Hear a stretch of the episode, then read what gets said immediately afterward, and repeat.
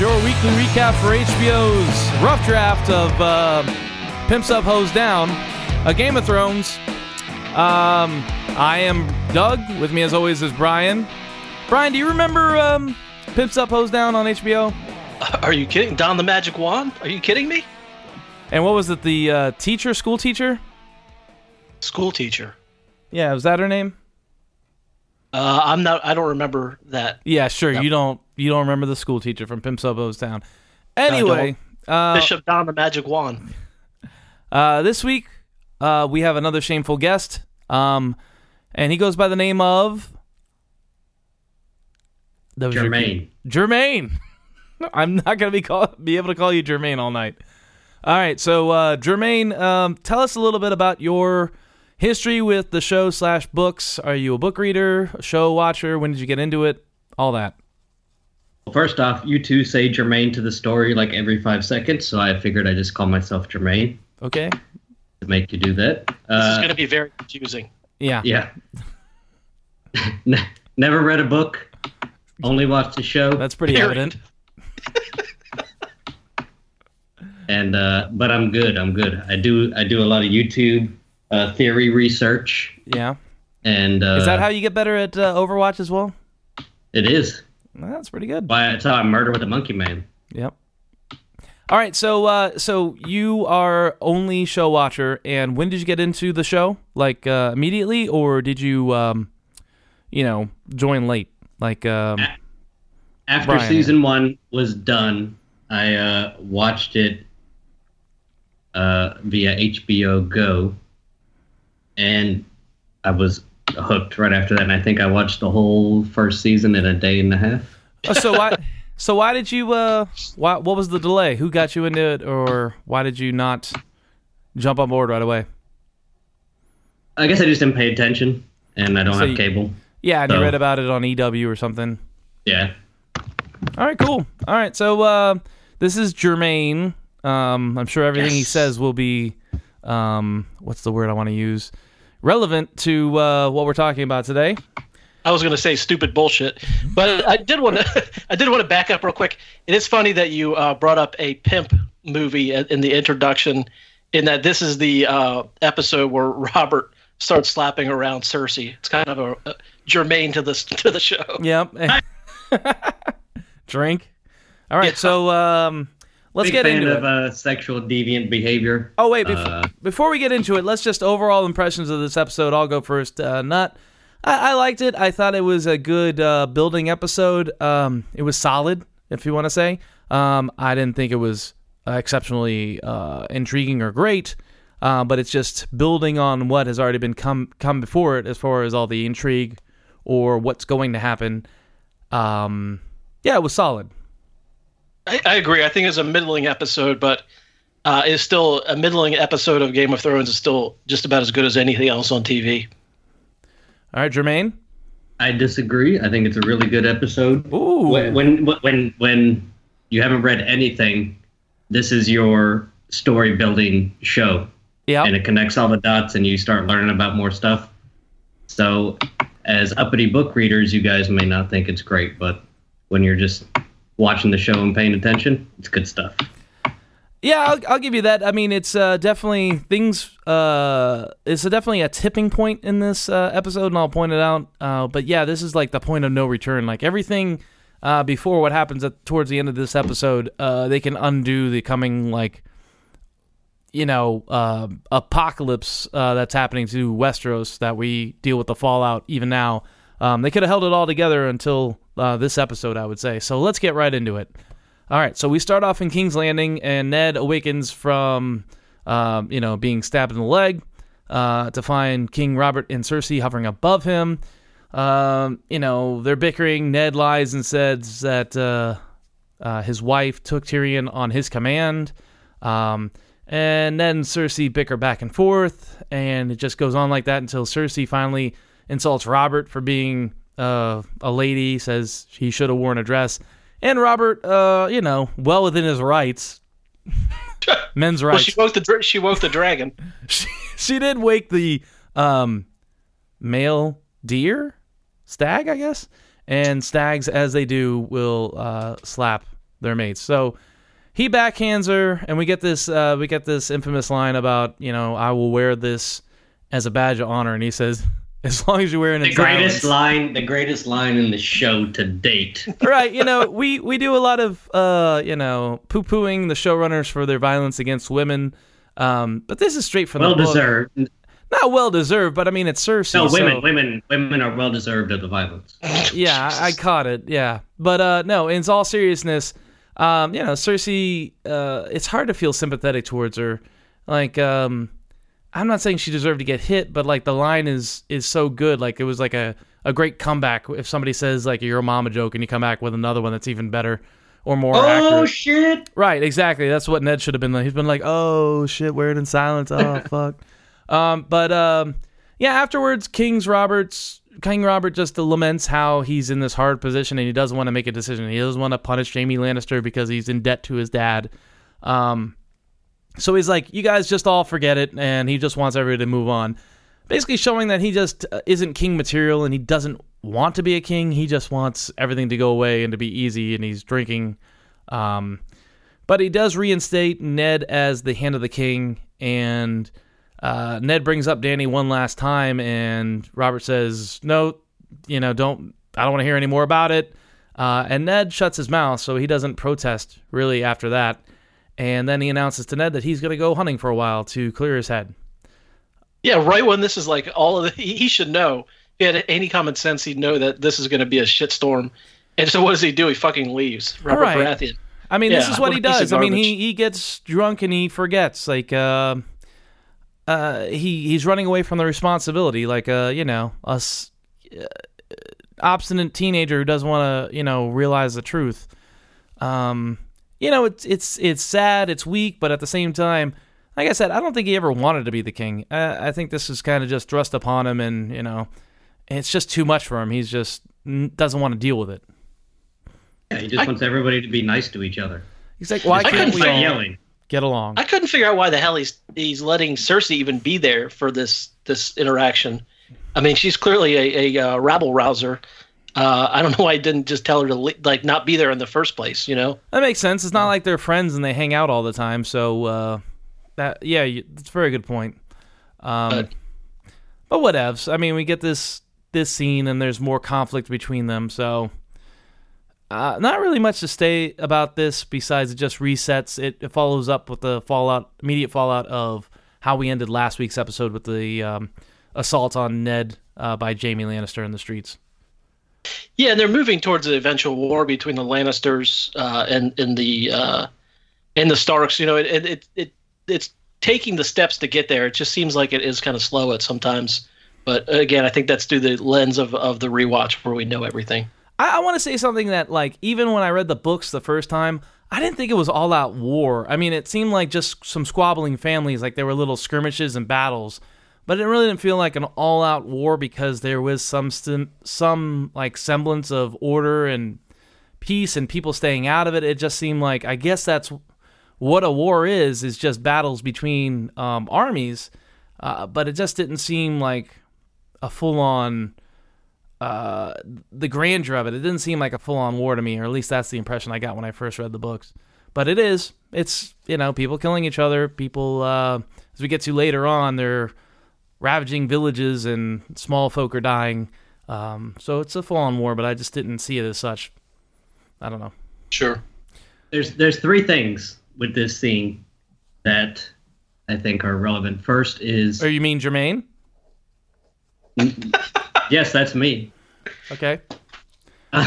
First being, uh, Ro- Robert reiterates how he, you don't get to choose your family, and he doesn't choose his brothers, and he doesn't love his brothers, but he loves Ned. And I think that just solidifies the bond that he feels with Ned, and how much he really does care for him. Right. And he, uh, you know, between Ned and Cersei in the room, who left the room? Well, Ned can't walk, but he, you know, Cersei went away. And uh, Wait. I already for- Wait. Okay. So you can have time to think about the third point by reiterating the uh, second point. So Cersei bailed on Robert. Is that what you're trying to say? And Ned didn't, or like why why what does Cersei leaving the room have anything? Well, uh, you know, after the fact, after she leaves the room, you know, he says I shouldn't have done that because he knows he shouldn't hit his queen, all that kind of stuff. He's like, I'm life, gonna hear but, all about it later. But no, but then he goes and tells Ned, you know, Ned's really the most important person to him. Well, you know, he wants him to be the hand and all that, but deep down he says, "You're my brother. I have brothers. I don't love them, but Right, and and let's let's not forget. Yeah, that's a good point. This guy is an incredibly lonely uh, person. Like he doesn't feel like he has any friends or anybody he relates to. And you're right. It seems like Ned's the only person, which is sad because he didn't have Ned for 17 years. Like Ned was off in the north doing his own thing, and he was alone in King's Landing. So it's kind of sad. yeah, you guys get after Rob about not being a king and not being kingly material, but it's because he's probably not supposed to be. Like, but he's in charge yeah. and he has no choice. I agree. There's a lot of uh, King Robert hate, and I don't uh, feel it as much as a lot of people do. I feel like, you know, obviously he's a broer, you know, jockey, and um, but that's that's fine. That's that's what he he was a warrior. Uh, he was never meant to be a king. It was just kind of, you know, uh, he was kind of thrown into the position. Um, so I feel a little bit of sympathy for him. What was the third thing? Did you think of it?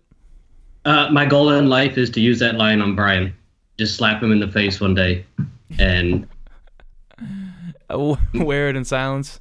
wear, Yeah. wear it in silence or I'll honor you again. You Bring it on, bitch. ding dong. I'm ready.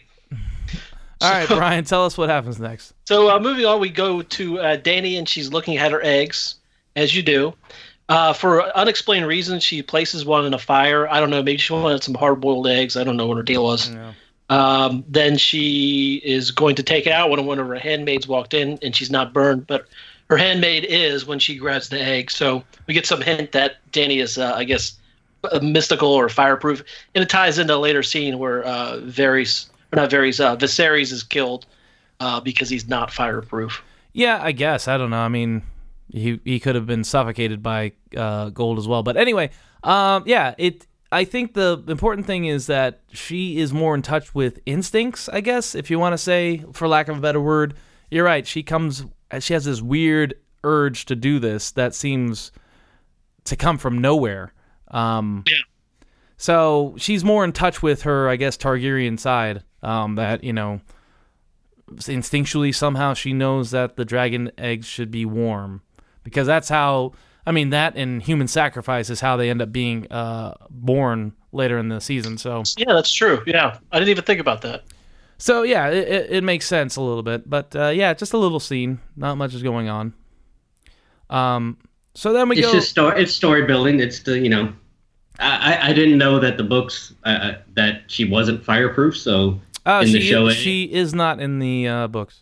yeah, but in the show it's just building that she can. You're like, oh, she's picking up stuff out of If fire. I was fireproof as her and I like fully realized it like she did in season six, I would have like a couple of uh, servants, I guess, for better word, just like uh like put a bed of coals in front of me everywhere I walk, just to like freak people out and just really sell that whole fireproof thing. Um, you know, you might have to be naked all the time because your clothes will burn off, but like you know. You, it's basically like a WWE um, introduction every time I walk in a room. I'm just gonna jump through flames. like here I am, motherfuckers. Can you imagine how much you would have gotten laid in college? Yeah, if I could walk through flames. exactly. Yep. you mean yep. more than he already did because Yeah. he was a pimp.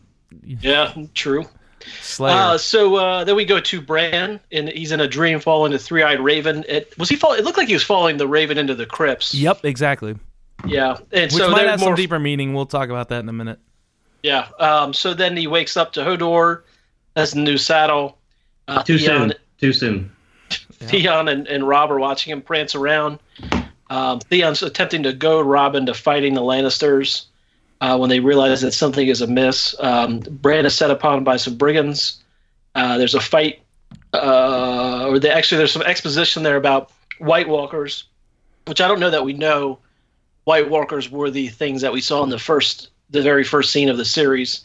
Uh, but at least let you know that people are fleeing the north. Something really bad is going on up there. Uh, Robb steps in, uh, and then Theon saves the day after some fighting. And uh, I didn't. I, I they end up killing everyone except for all of the uh, wildlings, with the exception of Asha, Osha. OSHA. Yeah, Professor Osha, yeah. Umbridge from the Harry Potter movies. So Oh, I don't know. I don't watch that because I'm an adult. Um, so they end up taking her. I don't. I didn't understand why they didn't just freaking kill her. Like, why would they even take uh, her? you know, they're honorable people, and she was a woman, I guess. I guess so. But uh, let's go back. So you you said uh, they mentioned the White Walkers, and uh, in the beginning, obviously, as show watchers for the first time, you might not have picked it up. But the uh, the guy who got beheaded before he did get lose his head said that they were White Walkers that were chasing him, and that's why he Oh, okay. ran. So he did use those words, and it was concretely linked to the creatures that we saw in the first episode. Uh, Gotcha. But regardless, yeah, um, I, I think this whole scene is summed up by Theon's a good guy sometimes. Uh, this is why we're conflicted about him because he is a uh, privileged, entitled little shit, and you know, a very much a bro um, who treats women badly and is just cocky and obnoxious. But he's given um, Robb some decent advice. I mean, he does as a lord. You can't suffer insults, or else, you know, your bannermen will rebel against you. So he has to do something. Yeah, but I don't think that it's it's Robb's place to start a war. I mean, Ned is still the head of the family. Well, let's face it, it. Ned is the head of the family, but he's thousands of miles away. His mother is the number two person, and she's fucking in the goddamn Eyrie. So he's all alone up there with nobody but Theon and whatever Maester Luwin uh, to help advise him. I mean, he's all by himself, and he's on the cusp of manhood. Like in the books, he's 16, like where they think you know somebody's a full on you know adult now. Um, Right. So uh, I don't know. Um, I don't think gl- it's good advice, uh, but you know that's me. yeah, well, No, but I'm. I'm glad I'm glad you brought up Theon because every, as you watch the show, Theon's just a piece of shit now. right. But when you go back and watch the season one, he was a, he was a good dude. He was a he was a conflicted He, really- He was a gray character for sure. Yeah, And I mean, but on top was, of that, you know he hung it as well. yeah, Well, now I he does. appreciate I appreciate his penis. Well, now he has no penis, and the only way he can have sex with somebody else is to shiver, scissor me timbers. Yeah, there you go.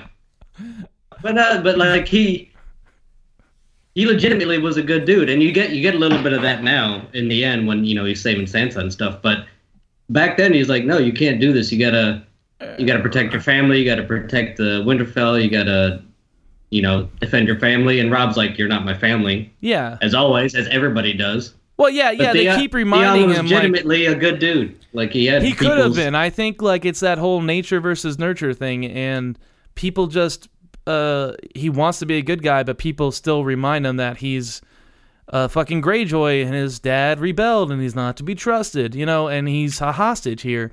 So like it it's one of these things where uh you know was he a monster or being treated people by being treated as a monster turned him into a monster. We'll never know. But um The Jaime conundrum. yeah, exactly. Well, Jaime's something else. We'll get into that later. But um, yeah, exactly. Uh, Theon rescues, saves the day, and gets shit from Robb for basically the same reason that they were having an argument before. Uh, Theon is all for being bold and making and taking action, whereas Robb is uh, arguing for caution. Um, you know, he's like, "You could have hit Bran. Uh, what if I don't? I can't go to war right now." It's the same argument. Um, Yeah. but anyway, yeah, they just they decide to save Ginny Weasley for some reason, and they all go home. Um, and you know, it just makes me seeing um, the girl who played Daedalus Diggle from Harry Potter in the show again. Just makes me think. Just How makes old me are think. you? Just makes me hate the fact that they brought her back for all of five, ten minutes for season six and just killed her. Like, what a waste. Yeah, yeah, yeah. We we, we exalted that. I mean, that that thing was stupid. Yeah. So, anyways, we we we cut was to the sex stuff, but it was just murder stuff. sure, uh, which probably got you hard anyway. Uh, so then we go to I am Tyrion. Now. He's sleeping in the uh, sky cell. Almost rolls off the cell. He tries to call uh, Eyrie's uh, poet laureate Mord. Uh, Mord comes in, tries to negotiate his way out. No dice. Uh, real quick scene. Not much to it. Yeah, did, was Mord beating Tyrion with a black dress sock? Or, I don't know what or that rubber was. It chew like- toy. It looked like uh, like really shitty leather wrapped around something. All I know is next time I see both of you, you're getting that to the face. I feel like that. Like I, I I don't know what the fuck that was. Like it, it could have been shitty in leather, but if every time it hit Tyrion it sounded like wood, I would have been I would have believed it. Or like, why would a jailer have a soft leather like uh, chew toy, for lack of a better word, uh, and Yeah. beat somebody with it? That's not. That's more like, oh god, that's annoying. Like that's not gonna hurt anybody, It stuck out to me too. It was very odd looking. right? Yeah. It's my, it's my kind of prison. You know, you get locked up and you get beat gently and You have lots of fresh no, air no, and sunshine. no, no, sir, no, sir. All right, so yeah, there's not much to this scene besides, uh, you know, Tyrion's slowly attempting to take control of the situation. Um, I do like he's- that Mord Mord's no gold. He's like, but I have no gold, and he just beats him. Yeah, I have a lot to say about Mord, but I'm gonna save it for the next uh, scene when we see him again. So um, after this, we go to King's Landing, and Arya's down in the dumps uh, because her dad's buddy Jor uh, Jory is that the guy who got a knife Jory, in the yes. face? Yes. And she's all down in the dumps because people are dying. Syrio's like, cheer up, Charlie. And uh, basically says that uh, when life gives you troubles, run away from them and keep training. Uh, or, you know, he's basically giving her some life advice about, um, you know, not wallowing in her misery and being productive. That's good I think it's advice. when life gives you lemons, you make murder lemonade. Yeah, you make you take man shots and you squirt that lemon right in your eye before you take a shot of tequila. But uh, he also says there's only one God, the God of death. So this is the first time we're getting that um, Braavosi House of Black and White tie-in by Syrio. I mean, it could just be because Syrio's from Braavos and a lot of people worship at the House of Black and White that he shares the belief of the the death cult that is the whatever the one god of death that the House of Black and White believe in. But uh, thought it was interesting. But there's not much else to the scene. Not today, Doug. Not today. No, other than than Ned should be arrested for being a shitty, neglectful parent by not already having sent his kids back to Winterfell by now. Yeah. Yeah. Uh, as a, as a show watcher and non-book reader, I just want to reiterate how cool Syrio F- Florell is, Yeah. and and every every scene he's in, he's awesome. Who was it? Was Eh. it uh Kevin or um Face? Not Kevin. I don't know who Kevin is. But Face was it the guy or was it you, Brian, who said that they don't get why Syrio's so loved? I, I, it was me. I, I, I mean, I understand. I, no, I did say I did understand. I just, I didn't strike me as much as it seems to have struck other people. I like him. Not, I, mean, he's a fucking Mr. Mr. Miyagi. He is this like '80s uh, character of an older man passing on his knowledge and wisdom in the specifically in the art of kicking ass. Yeah, So like, who didn't have that fantasy uh, growing up in the '80s with all these movies about uh, you know uh, an older man taking a uh, taking a kid under his wing and doesn't want to do any sexy stuff. He just wants to pass on his knowledge about kicking ass. That's Um, what Brian's missing. That's why he doesn't like him that much. Yeah. thank you for putting in the disclaimer. Or maybe, or, that. or maybe Brian had the sexy stuff hoisted upon him by an old man when he was a kid, and he just uh, wants none of it. Yeah. Yeah, yeah, yeah. Molesting children's real funny. Um, so moving on, we go to the scene where Danny is eating a horse heart. Uh, I don't. They. I guess they kind of tell you in the the the show, but in the book, they get more clear that this is like a, a big ceremony. Yeah, it's for, a uh, fertility ceremony. yeah, basically. exactly. Uh, it was. I, I thought it was stomach churning. I couldn't watch it. It's really gross, but whatever. Um, so the uh, Viserys is there. He's speaking to uh, Jorah, um, and uh, Viserys becomes upset that uh, first Danny's not an actual Targaryen, presumably because she's not uh, the product of incest. Or I'm sorry, Danny's baby will not be a true Targaryen because it's not an incest baby. No, I think it's Um, more because it's not the male line. Gotcha. Well, it could be both of those things because Targaryens are known for breeding with each other. Sure. Um, yeah, so Breeding. uh, yeah, they declare uh, that Danny's carrying, or she declares that she's carrying the stallion that will mount the world. Um, pretty gross. Uh, I don't want to think of a horse fucking in a planet. I don't know. That's just me. Jesus. Uh, So that's where glaciers come from. Yeah. What? Um, so this this whole scene was kind of long and gross. Climate Viserys change. Viserys makes a comment about how he um, the the people there. Oh no, actually that's in the next scene I think where he mentions how uh, Danny's in control of these people and they love her and nobody's ever shown him any amount of love even though he thinks he's king shit of fuck mountain. Yeah, we'll take a, Um, we'll take a break because it it splits off and it goes right into Yeah. another scene. But uh, yeah, I I think just like the fellatio scene, the whoever the producer was was in the mixing booth and it's just like, mm, can we get the lip and the mouth noises a little bit higher when she's eating that heart? I mean, the fact that she's covered in blood like all over her face and she has a you know giant heart and she's eating it is is enough. We didn't need the like we didn't need that shit. Um, it's just fucking gross. Um, So let, let- me. You, you read it in the book and you're fine with it, or do you have these same emotions and gagging reflexes when you read it in the book, uh, as no, opposed I- to all of a sudden you see it on screen and you're like, oh my god, this is so gross. I when I can't. read the book, I had uh, it, it was more descriptive, and I was like, she uh, George Martin describes eating the heart as being like like almost like a like a first person perspective, like it was stringy and it was like lukewarm uh, and it was tough, and I started imagining like you know a poorly cooked. Uh, meal of beef stroganoff, getting you know, and like the, where the beef comes apart and sticks between your teeth, like uh, so much bad floss. Uh, it was pretty gross reading it uh, as well, but like it's just something about mouth noises. Like when people like you know chew with their mouth open, like thump thump, that makes me sick. When people like take a squig of Coke and go ah, just like the commercials, that makes me want to vomit.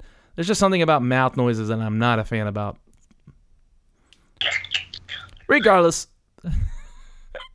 but we get scientific uh, proof that Dan is having Danny is having a boy, um, and that proof is a whole bunch of uh, you know weirdos saying that it's true. It was. I thought this scene was strange looking because it seemed like they were short on extras. Uh, I, I would have thought there would have been more people there, but maybe it's just specific people. Uh, it just seemed like it, it wasn't populated correctly, but I, I might be that might have just been me looking at it funny. No, it's definitely production value. I mean, they Yeah. can't if this is the entire like um, horsey civilization, like their like capital.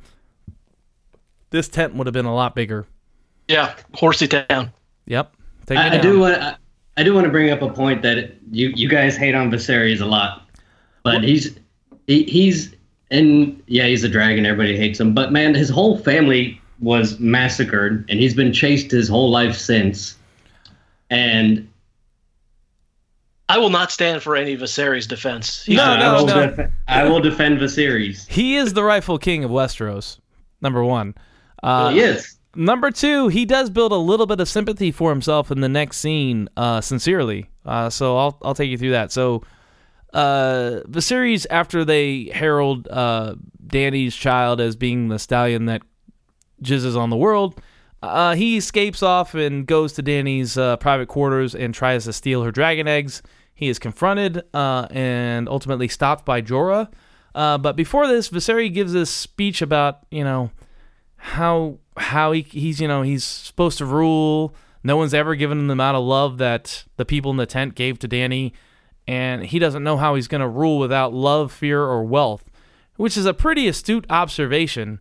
Uh, where he falls apart is that he is just shitty about how he's going to get one of those things uh, by stealing from his sister. He's going to try to get wealth and steal the dragon eggs.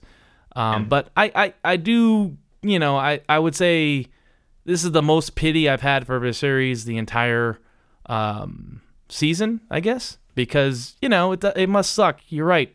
His whole family was killed. He was supposed to be the heir apparent to um, his, you know, a line, a whole line of 300 years worth of Targaryens. After his older brothers Rhaegar got killed in uh, the Mad King, it was him, and he feels like a fucking failure. And you know, it sucks to be him. It's not his fault. I mean, He's a shitty little weasel. He's probably born Yeah, that but way. I mean, even you saw still when Ned tried to talk about Targaryen to Rob, he's like, "No, fuck it, they're all dying." So that's what he's been having to deal with his whole life is just being chased and killed. but at yeah, the he's, same a, time, he's kind of a dick. that. He's kind of a dick, but you know, He's a, he's just a weasel. He's he's uh you know he's not uh, a swordsman. He doesn't command respect he's a, a sniveling little shit, and that's just I think what the, happens. the sometimes. problem is this is the first episode where he's shown any degree of self uh, I agree. of self awareness. Yeah, it's hard to like somebody that, that is that oblivious. Right, and and he's like uber self aware, which is uh, Mm-hmm. A little strange. But yeah, they didn't they didn't put us on his side until now, which is kind of crazy. Um, but other than that, uh, where do we go next, Brian? Uh, next, we are off to back to the Sky Cell, and Tyrion's again reasoning with uh, reasoning with Mord. Um, I don't, I don't know why he didn't just give him those stupid rings he had on. Presumably, those would be enough to get him to uh, in front of. Uh, Great point. Yeah. Yep. So, but anyways, he get, does some uh, uh, is able to inform Mord how rich he is. Uh, he says he wishes to confess his crimes.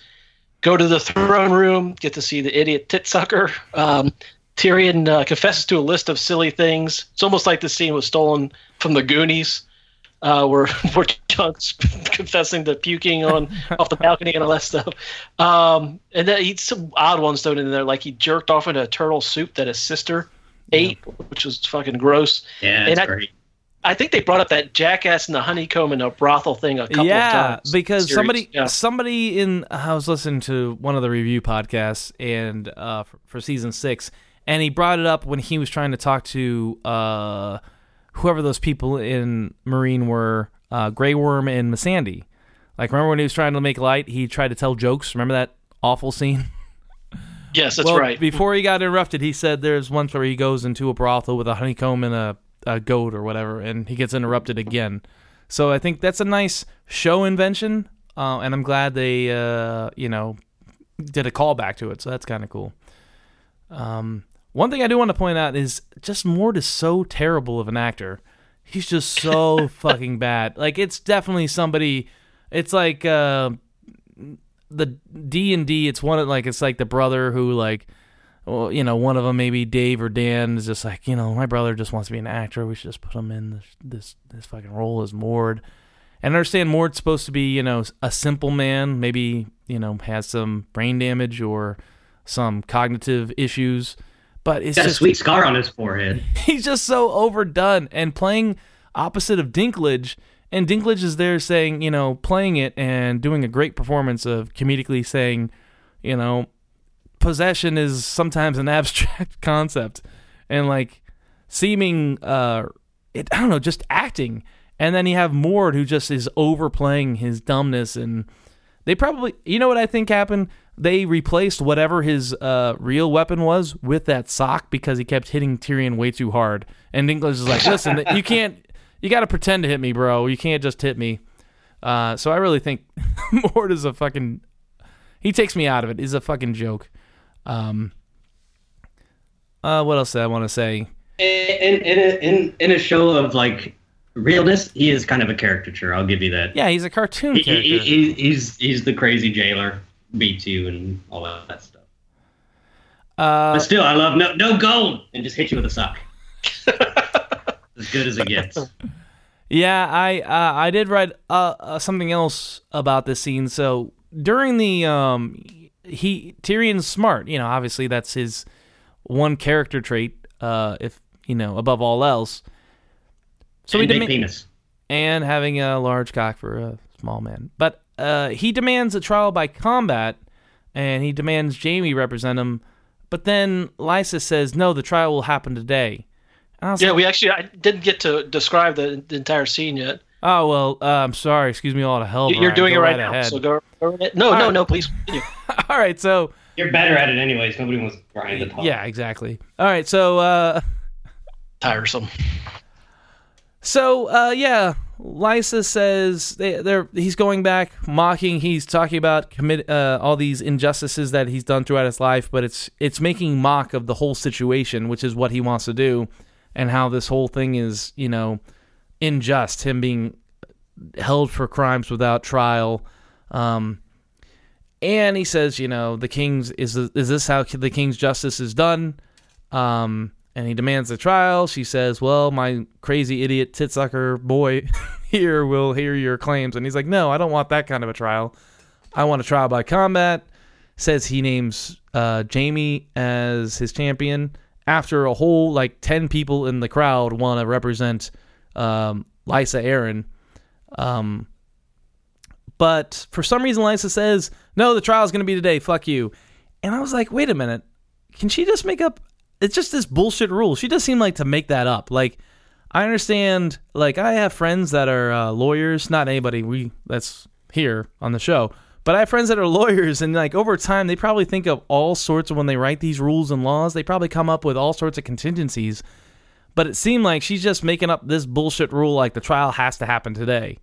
Um, and it made me think of like little kids that play like war in the backyard and they're like, oh, I shot you. And, and you're like, no, you missed me. And now I have a bazooka. Bam, I just killed you. like it seems like these, like the lo- higher ups, like Lysa's just making this up as she goes.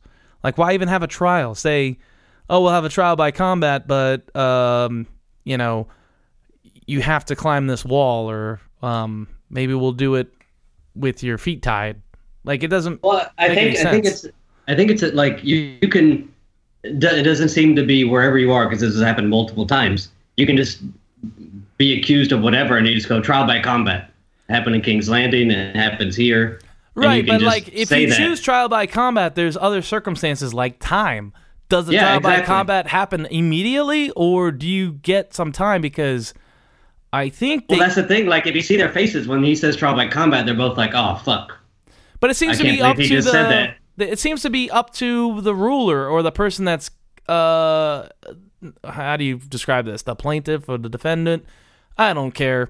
The one that's accusing the rulers seem to have the all the time in the world because when Tyrion is accused of killing Joffrey, uh, Cersei runs for uh, Sir Gregor, who's miles away, and calls him back to King's Landing, and they fucking wait for him.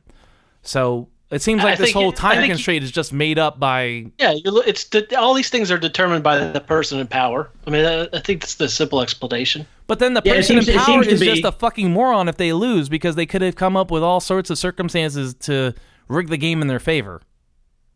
I see. It, it seems to be like trial by combat's accepted anywhere in the realm. Like, oh shit, he said trial by combat. We got to stay true to that. But then it's like, fuck it, do it today or do it in the next minute. Right. I'm, Go. yeah, exactly. I, I think You get that, a nunchuck, you get a pork chop. Go fight, and then uh, that's it. Yeah, she that would have been awesome if they would have said, "Okay, it's trial by combat, but uh, it's all done with uh, you know, I don't know, like chicken wings, sharpened chicken wings, or like you have to be in mud, or like whatever is going to give the person that the ruler wants in power uh, a better outcome. You know what I mean? It doesn't seem like this whole thing is well defined. Yeah, it seems like you stay true to the rule, but you can implement it how you want, kind Right, of thing. right. Yeah, you get your trial, but All right, so I've I've beat a dead horse. Um. your favorite. Right. So here we go. We're going to uh on a hog hunt and Oh wait, wait, wait, wait, wait. One question: okay. Is there any reason that uh, uh, Lysa picks that one dude, Sir Vardis or what, whatever his name is? I don't know. It Like she Sir specifically Vardis, calls him out. Yeah, it And was. she's Sir- like, "I want you to fight. Why are you not volunteering?" He's like, "All right, I'll do it." I don't know. In the, in the books, it's curious as well. So curious, and he's even more reluctant in the books. He's just like, I don't know. I don't really want to do this. Um. So it's it's strange that she calls him out. Maybe he knows something about. Uh, no, that that would imply that uh, Lysa Arryn is more uh, conniving than she comes off. Maybe he. I was gonna speculate that maybe he knows too much about Jon Arryn's death. Uh, but she's not smart. She wouldn't be planning to lose this fight. You would think. Um, I don't know. I- do you have any thoughts yeah. on that? Was wondering if there was a book angle on that because I was just No. like, all, all these people volunteer, and she's like, "No, I want what? What about you? You jerk? Why Maybe are he's just talking?" he's the best fighter. I mean, I, I don't think there's a specific reason. Um, Well, at least not one that's made uh, clear. certainly, certainly. Okay. and we can't we can't pass over the fact that Bronn's in the scene, and Bronn's the king shit of fuck mountain. And Yeah, he's he- awesome. Again, Oh, he's yeah. like, "I'll do it, I guess." Yeah. He's just a He gambler. took, uh, yeah, exactly. He took a fifty cents motto: "Get rich or die trying." Yeah. I mean, he saw the opportunity there, and uh, he he t- took the opportunity. Of course, we don't know if he's ever actually gotten paid anything, even like six seasons later. yeah, he just keeps getting empty promises. Poor Lannister Sir. doesn't always seem to pay his debts. Yeah, they do And it. just It's just the on their own timeline. Yeah. The best was like when Bronn had that dude right by the moon door. He just stares at everybody and stabs him right in the fucking neck. We're not there. Spoiler alerts. All right, guys. Uh, we may spoiler what's happening in this episode, um, in this review. Sorry, your one and only spoiler warning. All right, so we go to the middle of the woods. We're on a hog hunt, and King Robert's being hilarious, uh, and he's hanging out with his crew. and I don't know why he took his brother. Uh, I guess Barristan has to be there because he's a king's guard and he's guarding the king. And Lancel has to be there because he's a squire, but I don't know why Renly's there. Anyway, King Robert's talking about the good old days and just generally being a you know a laugh riot, and Renly just loses it and gets sick of his uh, talking about making the eight, etc. But I don't know why he's such a stick in the mud. Uh, we'll get back to that in a second. But he runs off, and um, you know, uh, Lancel's trying to get Robert drunk. Um, I have I have several things to say about this scene, but I'll let you guys go first. I, I think you about encapsulated it. I mean, later we kind of learned that Lancel was involved in, in what is to come, but there wasn't a whole lot to the scene. I just I, I, I kind of over Robert's uh, braggadocio, but that's just me. Right. I mean, it's obnoxious, but I don't see why Renly loses it. It, it seemed like Lu- Renly reacted like he personally insulted somebody Renly knew or cared about. He was just talking about the good old days. Uh, it's not like like King or his brother Renly lost somebody to the Mad King or any of the other Targaryens. I don't know if he's just throwing a hissy fit that his brother isn't taking his position as the king seriously. Maybe that's it. Maybe I'm inventing that to make that fit, but that's not very clear. Yeah, I'm not entirely I'm not entirely sure why. It, I mean, they're they are brothers. I'm sure he hears this shit all the time, and if his brother's there getting drunk all the time and repeating the same stupid stories over again, where Renly is more of a man of the people and would be offended that someone uh, is taking advantage of the little people, then uh, I could see him being annoyed. I don't. I just don't know what the what yeah, the, uh, annoyed, but I don't. I can point. see Yeah. like you know, Guys, guys, blowing up. guys! It's because it's because he's gay. Yeah, I guess. So. he- Yeah, he's, right. the- the- He's he's like- talking about plowing the kingdom, and he's like, maybe all of us don't want to plow the kingdom. Maybe some of us like dudes out there.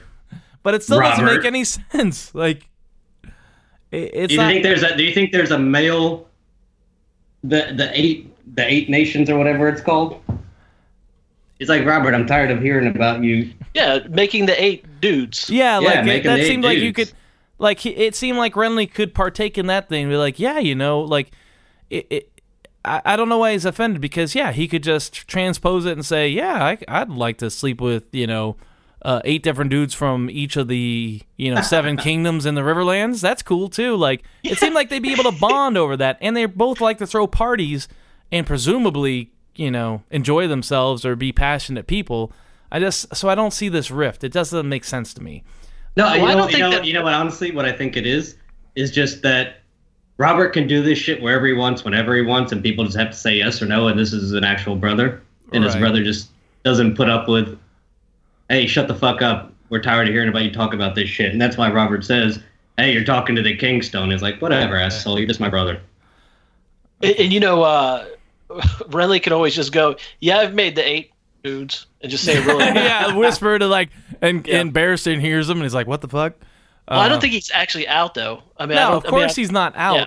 He's definitely a closeted person to everybody except for Littlefinger. Um, Yeah. He should have been like, "Yeah, I made the 13. Take that, Rob. But he, Think about that." I don't know. I just don't see why he's so pissed off. That's my that's big big point. But also, I do, I do like, I do like uh, just reminiscing on Selmy though, because you know you, you catch up with him later in the seasons when he actually is like doing stuff, but when you watching it again and you see him like walking around and smirking and, and you know he's being the head of the Kingsguard, you're like, oh yeah, he was, he was dope shit. yeah, I wish they we've got would have got a sense of how much of a competent swordsman he was. It doesn't Yeah. seem like we ever got that even in later seasons. He just gets killed by random, you know, Harpy Knights of the Harpy or whatever. Dumb. He's still alive in the books. So read the books if you haven't. It's great. Anyway, What? Spoiler yeah, alert! I already gave my one and only spoiler alert. Um, That's for show stuff, not book stuff. Come on. Anyway, so one other my other point here is that the whole uh, conceit in Lancel being there and getting Robert to drink is that it was part of Cersei's plot to assassinate Robert by getting Lancel to get him drunk and then killed by a boar. This seems like a terrible plot, and I don't buy it for a fucking second. Robert's been drunk a million times, like drunk past the point of no return. And yeah, it's not a good idea to go, you know, get drunk and go hunting. I mean, ask that guy that got shot by Dick Cheney. But the thing is, is she can't control the way the boar is going to react. I mean, Robert could be drunk as shit and hunting a boar, and the boar just runs off. He's not to, like, it's just a very weak assassination plot if we're supposed to take it for what it is. Um, but Cersei claims, you know, uh, takes um, credit for the death of her husband here uh, because he, you know, dri- dies from being too drunk and getting attacked by a boar. Thoughts? Wasn't the wine poisoned? Isn't that the whole point of it? He was just being poisoned from the start, and I whether the boar did anything or not, he's still going to die. That's a great. That's a great assumption, and that's my hypothesis. Like, it would have had to have been poison for for it to make any sense, and then like being killed by the boar was just like uh, cherry on top. Well, that, I don't know that that would make any sense because that would, I mean, that would clearly implicate Lancel. Um, But it what, what if even- Cersei doesn't give a shit? What if she's like, "Fuck Lancel"? Yeah, I don't know. I, I don't have an opinion either way on it. All right, great. Yeah, yeah. I But didn't know this- if anything happened different in the books, but No, the plan is the plan was stupid. Um, But, that's but that's I how think- it's presented I to you're us, right? Yes. That Cersei had Lancel give him too much to drink in order to kill the king by getting attacked by a boar. I, I just think there's more to it somehow. Um, hey, you book readers, you tell me. All I'm going by All right. well, I I will tell you. So the common theory is in book five, uh, uh, Jon Snow up at the wall meets another warging guy that's a wildling, and he is able to control a giant boar uh, with his mind. So people have speculated that the boar that killed Robert was controlled by the three-eyed raven or um, three-eyed crow, whatever you want to call him. But once Cersei again, doesn't buy into that voodoo shit, man. yeah, She exactly. And even if it is she did, they don't. They're not in cahoots.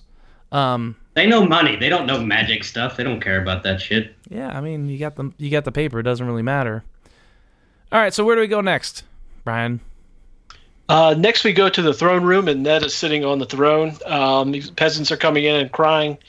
Um, the peasant that is speaking at present was attacked. Uh, the attackers left fish, which of course is the sigil of House Tully. Um, and by putting that, after asking some additional questions, uh, Ned realizes that it's Gregor Cl- Clegane. Um, that sounds like someone we know. I think is his question. Gregor is referred to as Tywin's mad dog. Of course, we know he's into hacking up horses.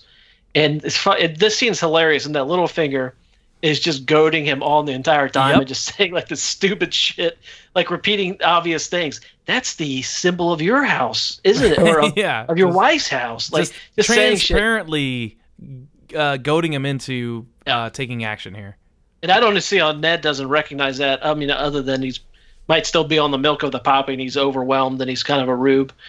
Um, so Ned issues a bench warrant for the capture of uh, of Gregor Cl- Clegane.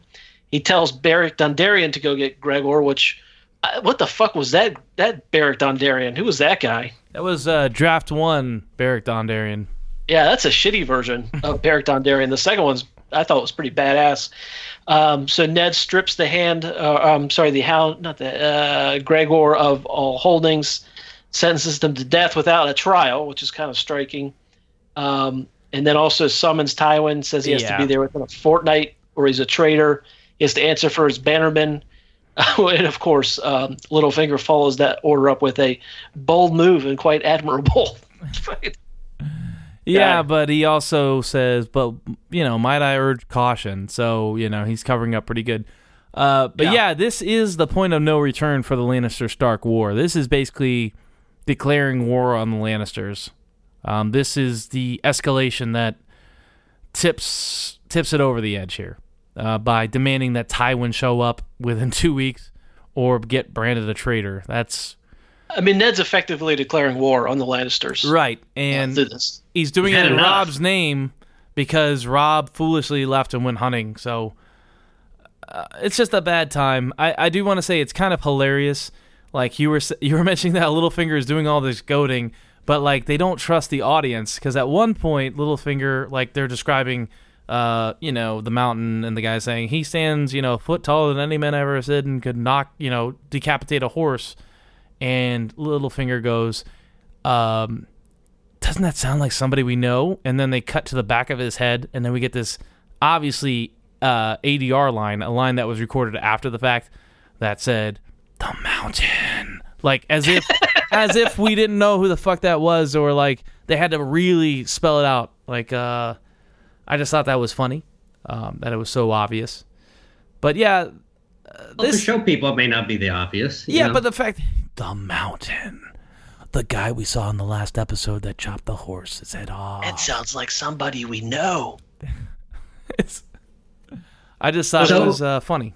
Cou- a couple of things. Did uh the guys that come in and they're telling the story was that all set up by Littlefinger? You know, dropping the fish and he's like, "Oh, isn't Tully House a fish?" and all that shit. Uh, Are the unclear- guys coming in? unclear in the show in the uh, books it seems like they had many inaccuracies like uh, they were uh, setting up the mountain but that is not presented in the show at all so i think we're supposed I to take it show- as what it is Sure, yeah, absolutely.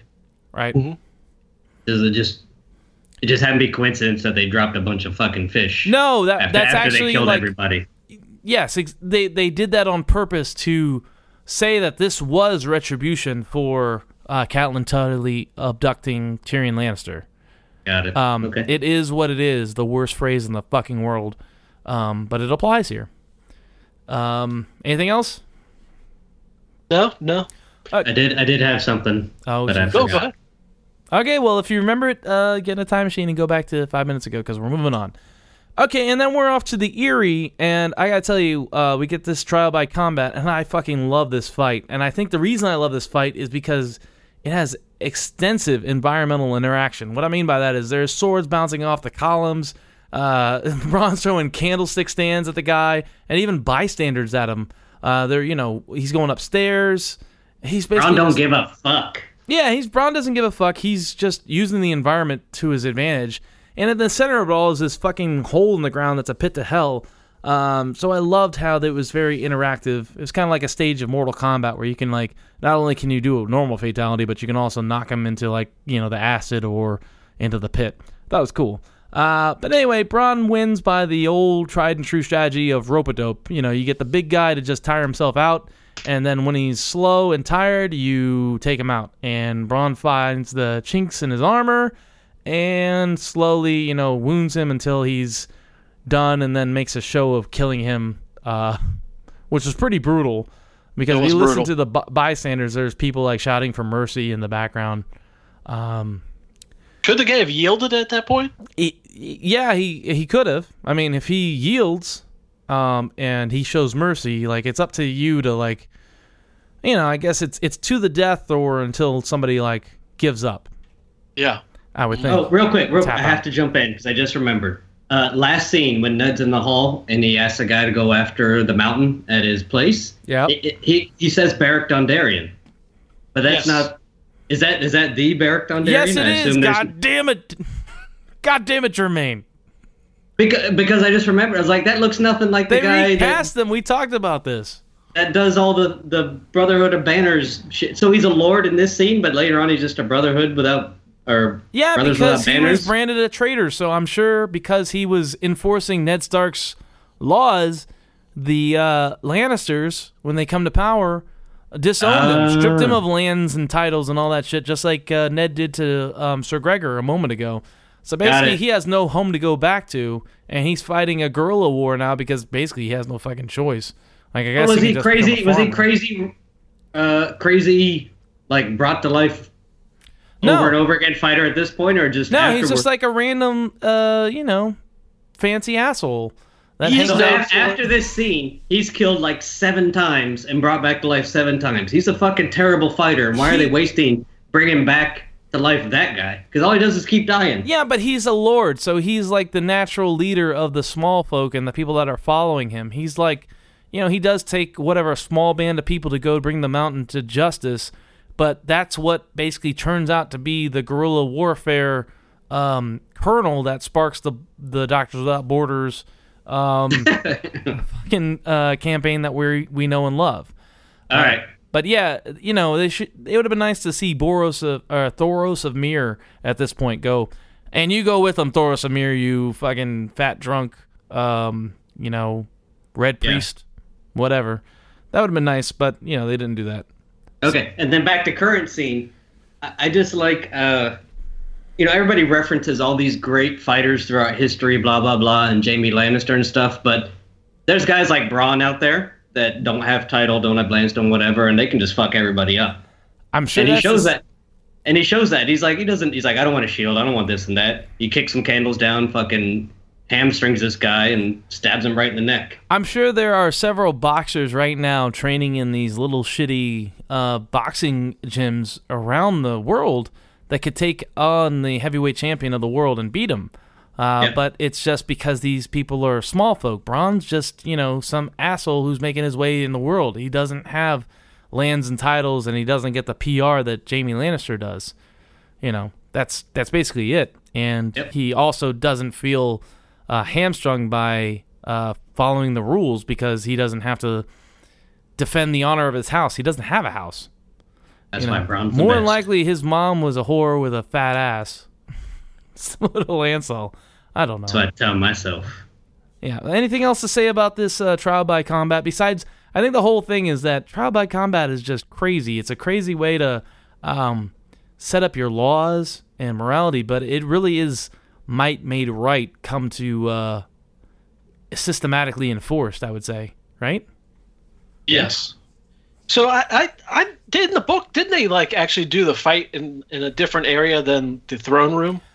Uh, they might have. I don't remember, Yeah. but I remember It it, was a it- that- similar tactic. That whole, th- yes, absolutely. But I thought the the fight was cool, but it was also kind of silly at the same time.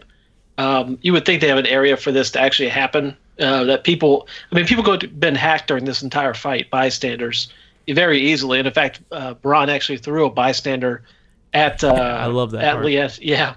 Yeah. And uh, I would like to say as well that the idiot titsucker was in prime idiot titsucker form.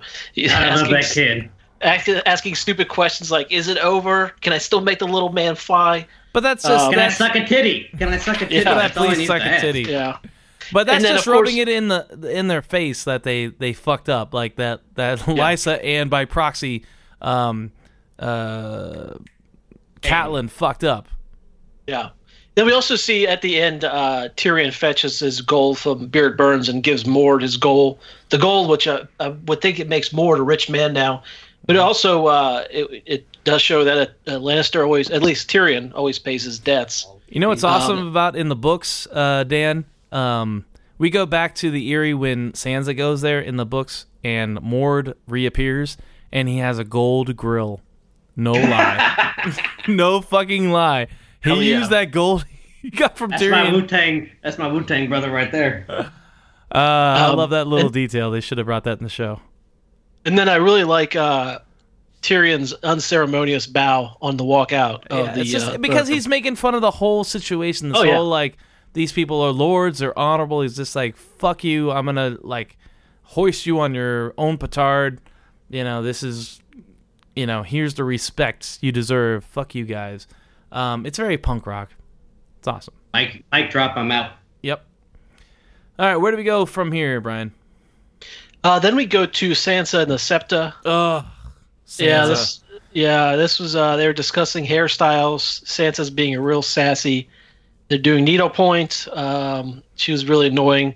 I mean, I I, I just I never liked Sansa in the beginning of the series. and this is Nobody- a nobody good example of it. Yeah. So then, uh, Big Pimp Joffrey shows up. Um, he's very sorry. God, that guy's face. I mean, that is the perfect casting. I think. yeah, it's pretty I've, good. I don't know if I've ever seen anyone who has a natural. I want to kick this guy in the face face than that guy. But uh, he gives her a gift as a, as an apology. Um, Sansa believes Basically, what Kobe. Bryant did.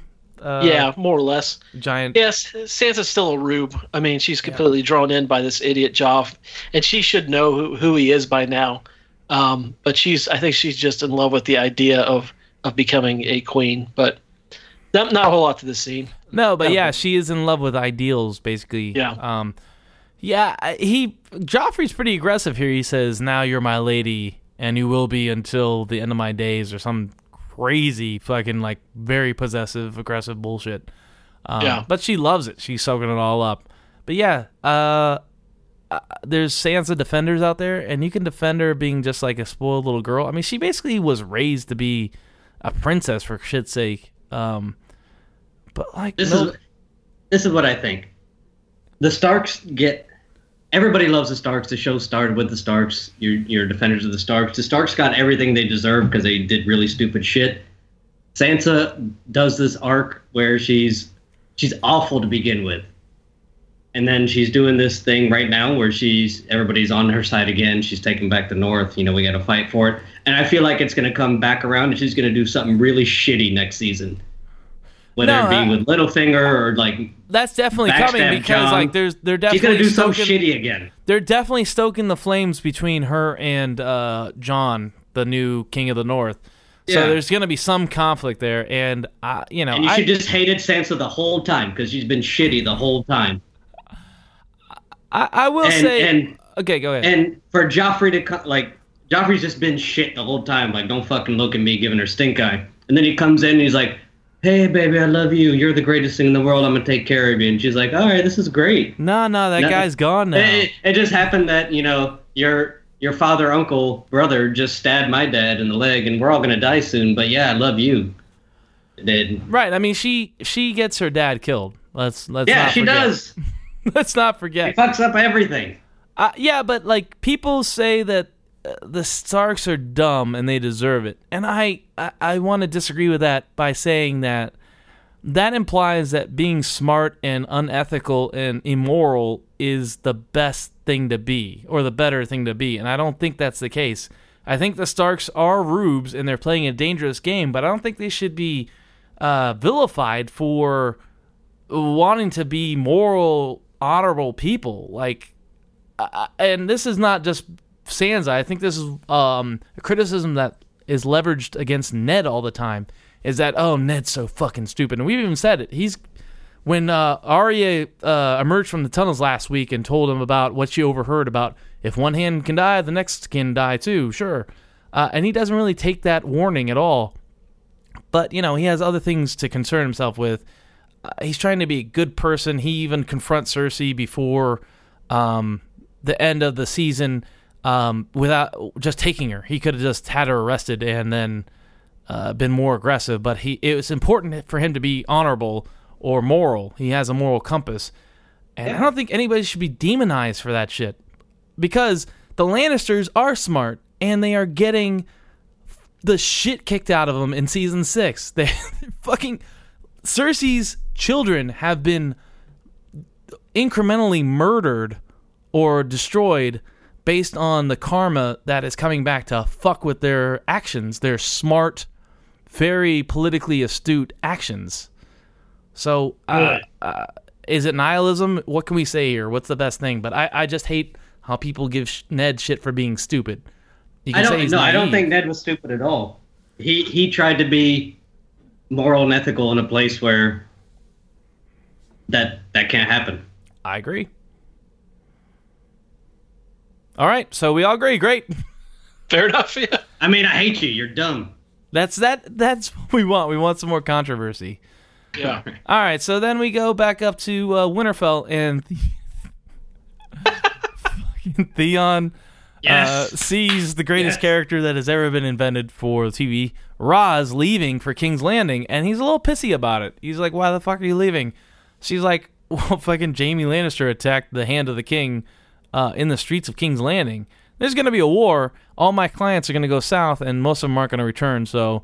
Uh, this is just a financial decision. Like she's so ruthlessly like pragmatic. It's I, I, I will agree that watching her a second time, I'm appreciating a little her uh, her decision making ability at least a little bit more. I told you she's ahead of the game. She I mean, is she is ahead school- of the game. Yeah, and she's literally on the turnip cart. I mean that that that was hilarious to me. um, it it was really funny seeing Theon be so salty about her leaving and just he just wanted a peek, just wanted a quick peek at it. Yeah, and she she never He's like, falls "Pay me, into bitch." any delusion. You paid me, She's bitch. I'd stick stick around, but she doesn't. You know, he's cheap. Yeah, uh, she's like saying, "What am I going to be, uh, Lady, uh, you know, Greyjoy? Fuck you! I'm- I have to look out for myself." And then he, he- you know, she is ultimately the winner because he wants to see it one more time. Yeah, but JJ, you gotta see it. Uh, I appreciate they didn't give us a full-on like open meat curtain view of Ros's uh, nether region, Jesus. but still, what they did give us was Did we really vulgar. just used the phrase meat curtain on this podcast?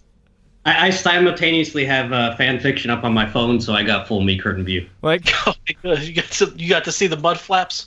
Oh, what yeah, other everything. phrases can we use?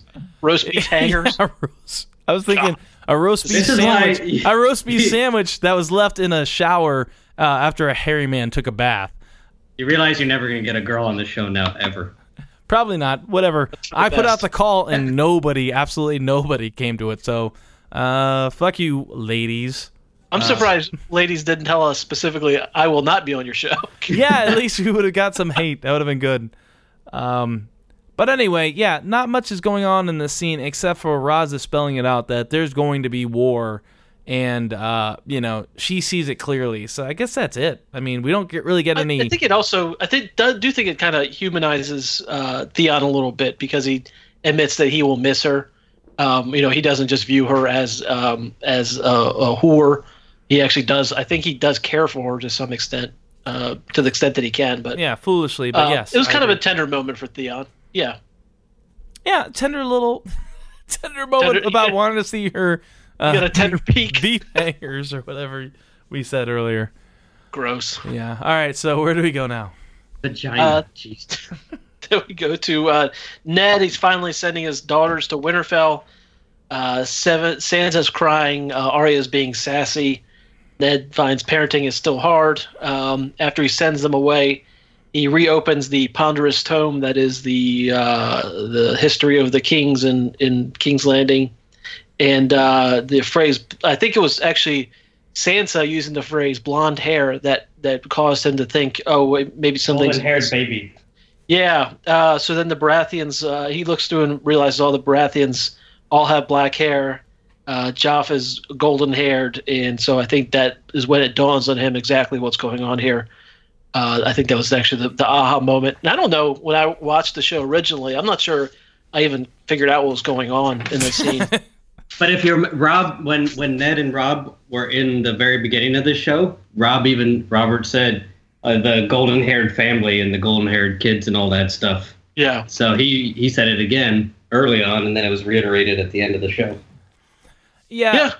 I, I, I think yeah the what I want to point out is that we get this amazing exchange that's ripped right from the books in which um, Ned says uh, so Sansa's upset that she's not going to marry the prince and Ned says no I'll find a better match for you someone who's brave and gentle and strong. And she says I don't want someone who's brave and gentle and strong I want Joffrey. Uh, Who which is a great fucking line.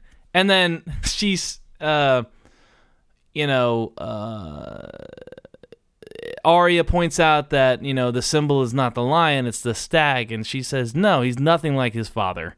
Um, and that's what really triggers uh, Ned. I mean, all these things trigger it in Ned, but Yeah. um, uh, you know, this is where we get the aha epiphany. Uh, but I like how Ned had to read from that epitome or whatever that um that huge ponderous tome of the lineages out loud for the benefit of the people that still didn't get what's going to happen. Uh, by Lack that I mean hair. Brian. Lack of hair. Yeah. Maybe I'm the rube. I don't know. But yeah, Uh, people people criticize the Martin genetics, um, and it's just a plot device. I mean, get over it. Yeah, we don't know that there's been a uh, an analog to Gregor Mendeleev in the Winterfell or, or in Westeros. You know, What the fuck is that reference? the man who uh, first. Nerd talk. Oh come on, you guys don't know Mendeleev? Come on. Please He's, explain uh, yourself, or else this fucking is Go- Periodic get on- table or something. No, no, he's uh, was supposedly the one table. who periodic table. Never mind. Move move on. No, no, Look up we got, Wikipedia. you have to tell us. No, I'm not, he's the gentleman who uh, the supposedly came up with the concept of of chromosomes, or that that he- he did Didn't you expl- try and have a bunch experiments on different animals to have sex with each other? Oh, Jesus Christ! I don't know. Okay, we're cutting all that. Moving on. All right, so uh, then we go to Horsey Town again, and there's a rave going on. much like the fucking uh, a scene from that one of the shittier uh, Matrix movies. I Hollywood, mean, other, just- and all of them other than the first one. yeah, exactly. Hollywood just doesn't. dare. Hollywood just doesn't know how to portray like partying, um, any other way besides a Hollywood party, in which there's just like beautiful people, uh, fucking like dancing by themselves. It's it's ridiculous and dumb. But everybody's smiling and laughing and dancing, and you know, since it's Game of Thrones, or you're gonna learn that this means that everything is about to turn to shit. And Yes. the rightful king of Westeros comes stumbling in after a few too many bay breezes and demands to see his sister for some reason. What what would his drink be? Did he drink Cosmos? Maybe. I said bay breeze, maybe uh, sea breeze, Yeah. He's a hardcore dude, man. Why you gotta go? the- the coconut, Bartles hardcore- and James, just don't you- coconut rum. He went and hoarded Zima before it went off the market. Don't act like you three didn't. You two didn't drink that with me in college. All right. All right, well maybe we did, but we're not going to admit it here. All right, so All right. for some reason he's demanding to see his sister, um, but you know he talks to Khal Drogo, and eventually he pulls out his blade, and people start hissing, much like they did in season five when uh, Dany, you know, killed some rando. Uh, but you get the hiss, and I was wondering, do people really hiss in real life? Is that a thing that people that actually happen? I did it today at the grocery store when somebody took my mango. Did somebody I do what I steal a do. mango from you? We both reached for it, and she got it, so I hissed at her. And well, you and then. I gave her a badge of honor. Jesus. All right. So Oh, when, anyway, I'm do, when I'm doing my snake impression, I do it a lot. yeah. Well, Uh, when you're speaking I- Parseltongue from Harry Potter. I don't do that. Uh, I do think that people actually, instead of booing, I think people did actually used to hiss, but I could be completely wrong. No, I think that. they must have because you know they always have this thing like boo hiss is like a uh, thing uh, of what audiences used to do. So, but just because it hasn't been something that's happened in our lifetime, I think it's like ridiculous, right? It just comes off as kind of being weird. Yeah. Yeah. Like what? the- What does that You do mean? realize Westeros is like a, a different world and what? no, you it's historically do here. accurate. You piece of fucking shit. All right. This is what they refer to as the Dark Ages. Okay, so anyway, he comes in with a, he pulls out his sword with his which is sacrilege in this holy place, uh, and he threatens Dany and says he wants his crown that was rightfully promised by Drogo, and Drogo agrees with him, so he puts away his sword, and his boys immediately break his arm because they can't shed any blood, uh, and they don't, but they still manage to kill him by melting one of Drogo's gold belts, like a WWE belt into a pot of stew. Somehow it liquefies very quickly, and they pour it on top of his head. Almost instantaneously. Yeah. Yep. Um, The hottest stew known to man. and it was weird because like without like even a word of Dothraki, the girl, one of the girls goes over to the stew pot and empties it out. Like, okay, well, this situation has happened a million times. Uh, you know, somebody pulled out It's a gold sword, murder so. I need to pour out the stew so he can make a golden pot to pour it on his head. It does seem a little weird. Um, And what the fuck are they going to do for dinner now that she poured out all the stew? yeah, I don't know. That's, Maybe that's just standard practice. liquid Gold dinner murdering going stew. forward.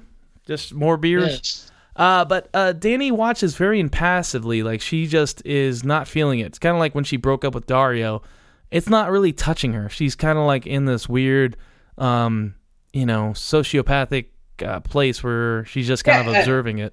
Yeah, she's kind of an awful person.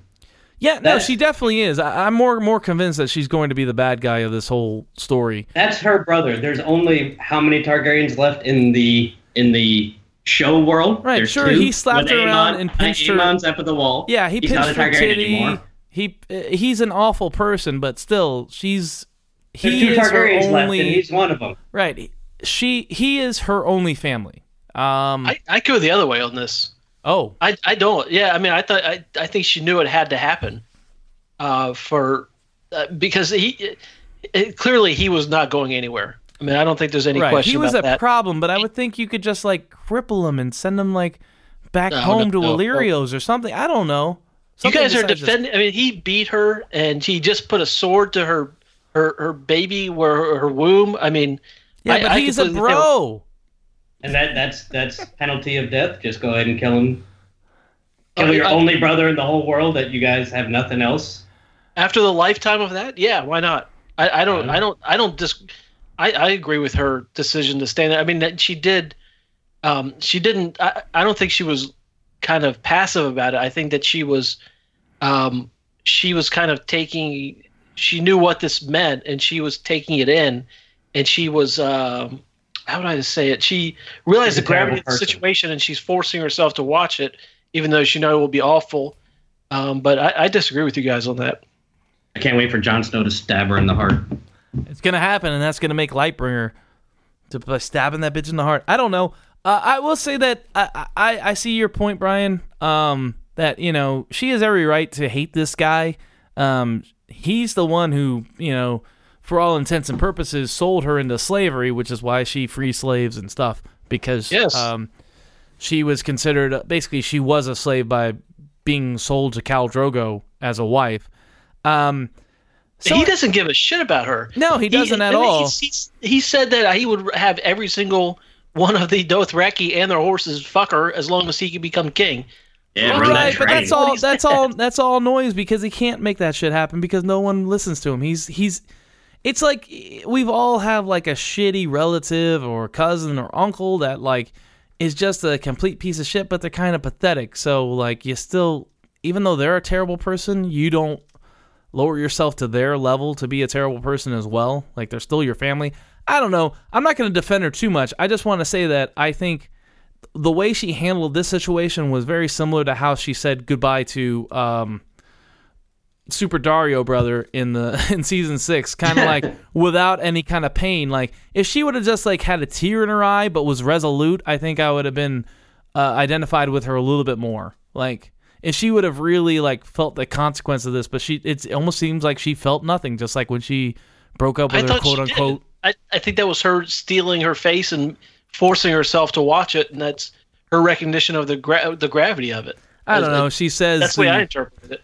the dr- you She had more trouble eating a heart of a horse than she did watching her brother get killed in front of her. all Thank right? you very Like, this- much, um, Jermaine. Oh wait, Viserys, my only brother in the world. Have fun with your gold head. Yeah, After so he, he sold gets, you into slavery and he beat the shit out of you all the time. Good luck with that. But I, I did like how um the his screams were kind of au- not authentic, but they were pretty over the top, like "Ah!" like uh it seemed Yeah. like he was really selling it there, how much he was dying. When this when this happened on the show, somebody uh, put out a, a, a thing on on Facebook, a picture uh, calling it the go- the gold bucket challenge because it was contemporaneous with the ice bucket challenge. I thought that was funny. It was not contemporaneous with the ice bucket challenge. The ice bucket challenge happened like within the past Oh, 3 I'm years. sorry. This is like at least six years old now because this When is the not- ice bucket challenge happened, somebody put out the gold bucket challenge. Yeah, I wish most Son people that engaged bitch. in the ice bucket challenge would have done this. Would have saved us all trouble. And those people doing the, um, you know, honor your spouse fucking challenge, they should also get this as well. Uh, but anyway, uh, let's give our scores. So, uh, yeah, I guess I enjoyed this episode. It was solid. Um, so I'm gonna give it just north of average for. So for average for us, it's a five point scale with a 0.5 uh, increment. So that's ten points. I'm gonna go just north of halfway and say 3.0. Jermaine or Brian, Uh, I'm gonna have to defer to Jermaine. I hadn't thought this out. go ahead. What do you Uh, think? I think I'm going to use a mythical creature scale, and I'll give this four goblins on a scale of uh, no monsters to crazy monsters. Okay, I have no idea Wait. what that means because I, I don't know whether doesn't goblins are good or bad. Yeah, you, Well, and you have on to top figure of it that, out. is it a quantitative scale or is it a qualitative scale? Yeah. Are we talking numbers or degrees of? Types Degree? of dra- or types of monsters, or is it Yes. number of monsters? all of it. Oh man, I'm gonna interpret that as a uh, two. Okay, go ahead, Brian. God, I don't know. Um, Put it in think- context at least of this season. Like just you know, obviously we're we're watching these again. You're not. It's not the first time you've seen this, but did you enjoy watching this episode compared to what we've watched previously?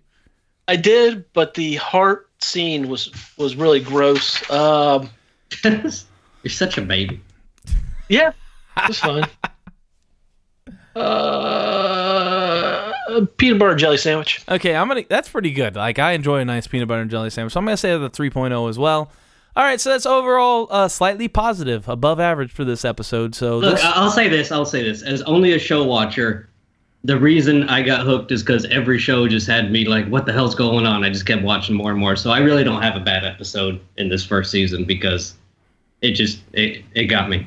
I will say that this first season was probably the most solid season. Um, I- I'm sure like uh, when they started to get into the Storm of Swords stuff, which is season three and four, uh, it was all great, great moments in that book. That that book was amazing. So, uh, Jermaine, if you haven't read the books, I would at least recommend reading the first three because they are pretty great.